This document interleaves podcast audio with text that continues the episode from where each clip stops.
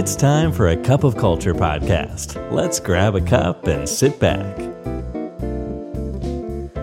ได้เวลาจิบกาแฟคุยกันเรื่องวัฒนธรรมองค์กรกับ A Cup of Culture แล้วนะครับ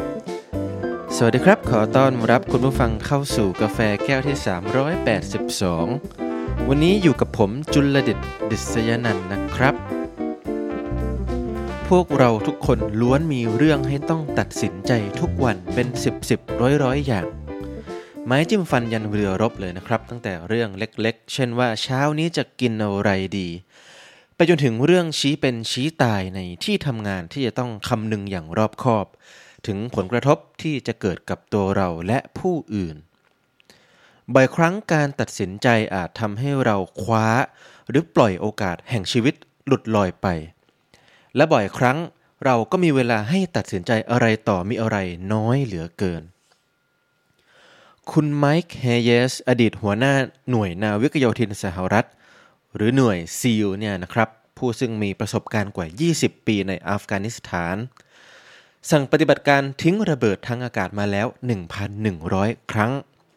ตัดสินใจเรื่องชี้เป็นชี้ตายที่มีชีวิตเป็นเดิมพันอีกนับครั้งไม่ถ้วน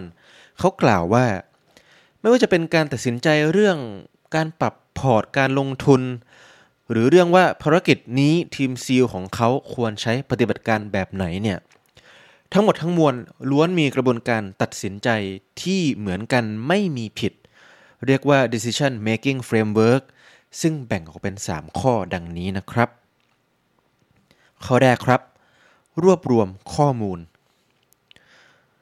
ผู้ที่มีตำแหน่งหน้าที่การงานสูงๆ เปี่ยมล้นไปด้วยประสบการณ์ มีแนวโน้มหรือมีโอกาสที่จะตัดสินใจอะไรต่อมิอะไร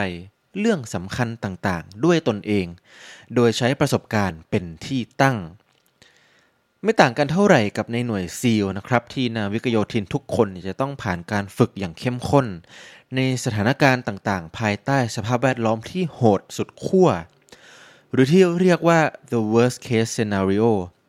พื่อที่ว่าเมื่อไปปฏิบัติการจริงแล้วเนี่ยอย่างน้อยๆ ประสบการณ์ในสนามฝึกก็พอจะนำมาใช้ได้ อย่างไรก็ตามคุณไมค์เนี่ยเล่าว่าจากประสบการณ์ของตนเอง การรวบรวมข้อมูลจากผู้อื่น โดยเฉพาะผู้ที่คิดไม่เหมือนกันกับเรานั้น คือจุดเริ่มต้นที่สำคัญที่สุด ในการตัดสินใจอย่างมีประสิทธิภาพนะครับ แล้วก็เป็นหนึ่งในสิ่งที่ทำได้ยากที่สุดซะด้วย เพราะโดยธรรมชาติของมนุษย์เนี่ยเรามักรู้สึกสบายอกสบายใจ ที่จะหาเพื่อนหาพวกพ้องมาอยู่ข้างเรา หาคนที่คิดเหมือนเหมือนกันกับเรา ภาษาอังกฤษเรียกว่า like-minded people แต่หากเราลองคิดมุมกลับคิดกลับด้าน แท้จริงแล้วเราควรสร้าง psychological safety ที่เชื้อเชิญให้ผู้คิดต่างเห็นต่าง กล้าแสดงความคิดเห็นออกมามากกว่าหรือเปล่า เพราะจริงๆ แล้วนี่อาจจะเป็นปัจจัยสำคัญที่สุดที่จะต่อยอดไปสู่การตัดสินใจที่แม่นยำนะครับ คุณไมค์เนี่ยปิดท้ายหัวข้อนี้เอาไว้ว่า ผู้นำองค์กรหลายๆ คนเนี่ยเชื่อว่าต้องตัดสินใจเรื่องสำคัญต่างๆ ด้วยตนเอง พึ่งพาตนเองเป็นหลัก เพื่อแสดงออกถึงความเก่งกาจ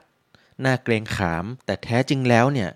การพึ่งพาทีมของเราเนี่ยก็ไม่ใช่สัญญาณของความอ่อนแอแต่อย่างใด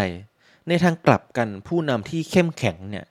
จริงๆ แล้วคือผู้ที่รู้จักใช้ทรัพยากรที่ตนเองมีให้เกิดประโยชน์สูงสุดนะครับ framework ข้อที่ 2 ครับ ตัดสินใจในช่วงเวลาที่เหมาะสม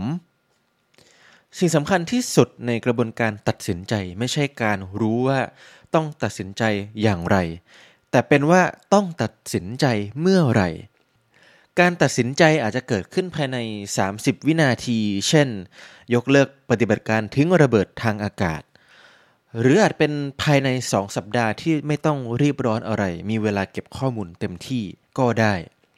แต่ข้อควรระวังก็คือว่าในกระบวนการรวบรวมข้อมูลที่ว่านี้เพื่อใช้ในการตัดสินใจเนี่ยจะมีจุดหนึ่งที่การได้มาซึ่งข้อมูลเหล่านี้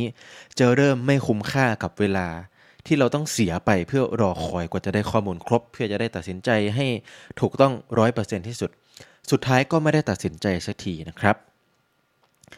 ณจุดนี้เองที่ประสบการณ์ของผู้นำเนี่ยจะมีประโยชน์ คือสามารถจำแนกแจกแจงได้ว่าการตัดสินใจแบบไหน ที่ข้อมูลของผู้อื่นเนี่ยจะเข้ามามีบทบาทสำคัญ เป็นชิ้นส่วนสำคัญให้เราตัดสินใจได้แม่นยำและการตัดสินใจแบบไหน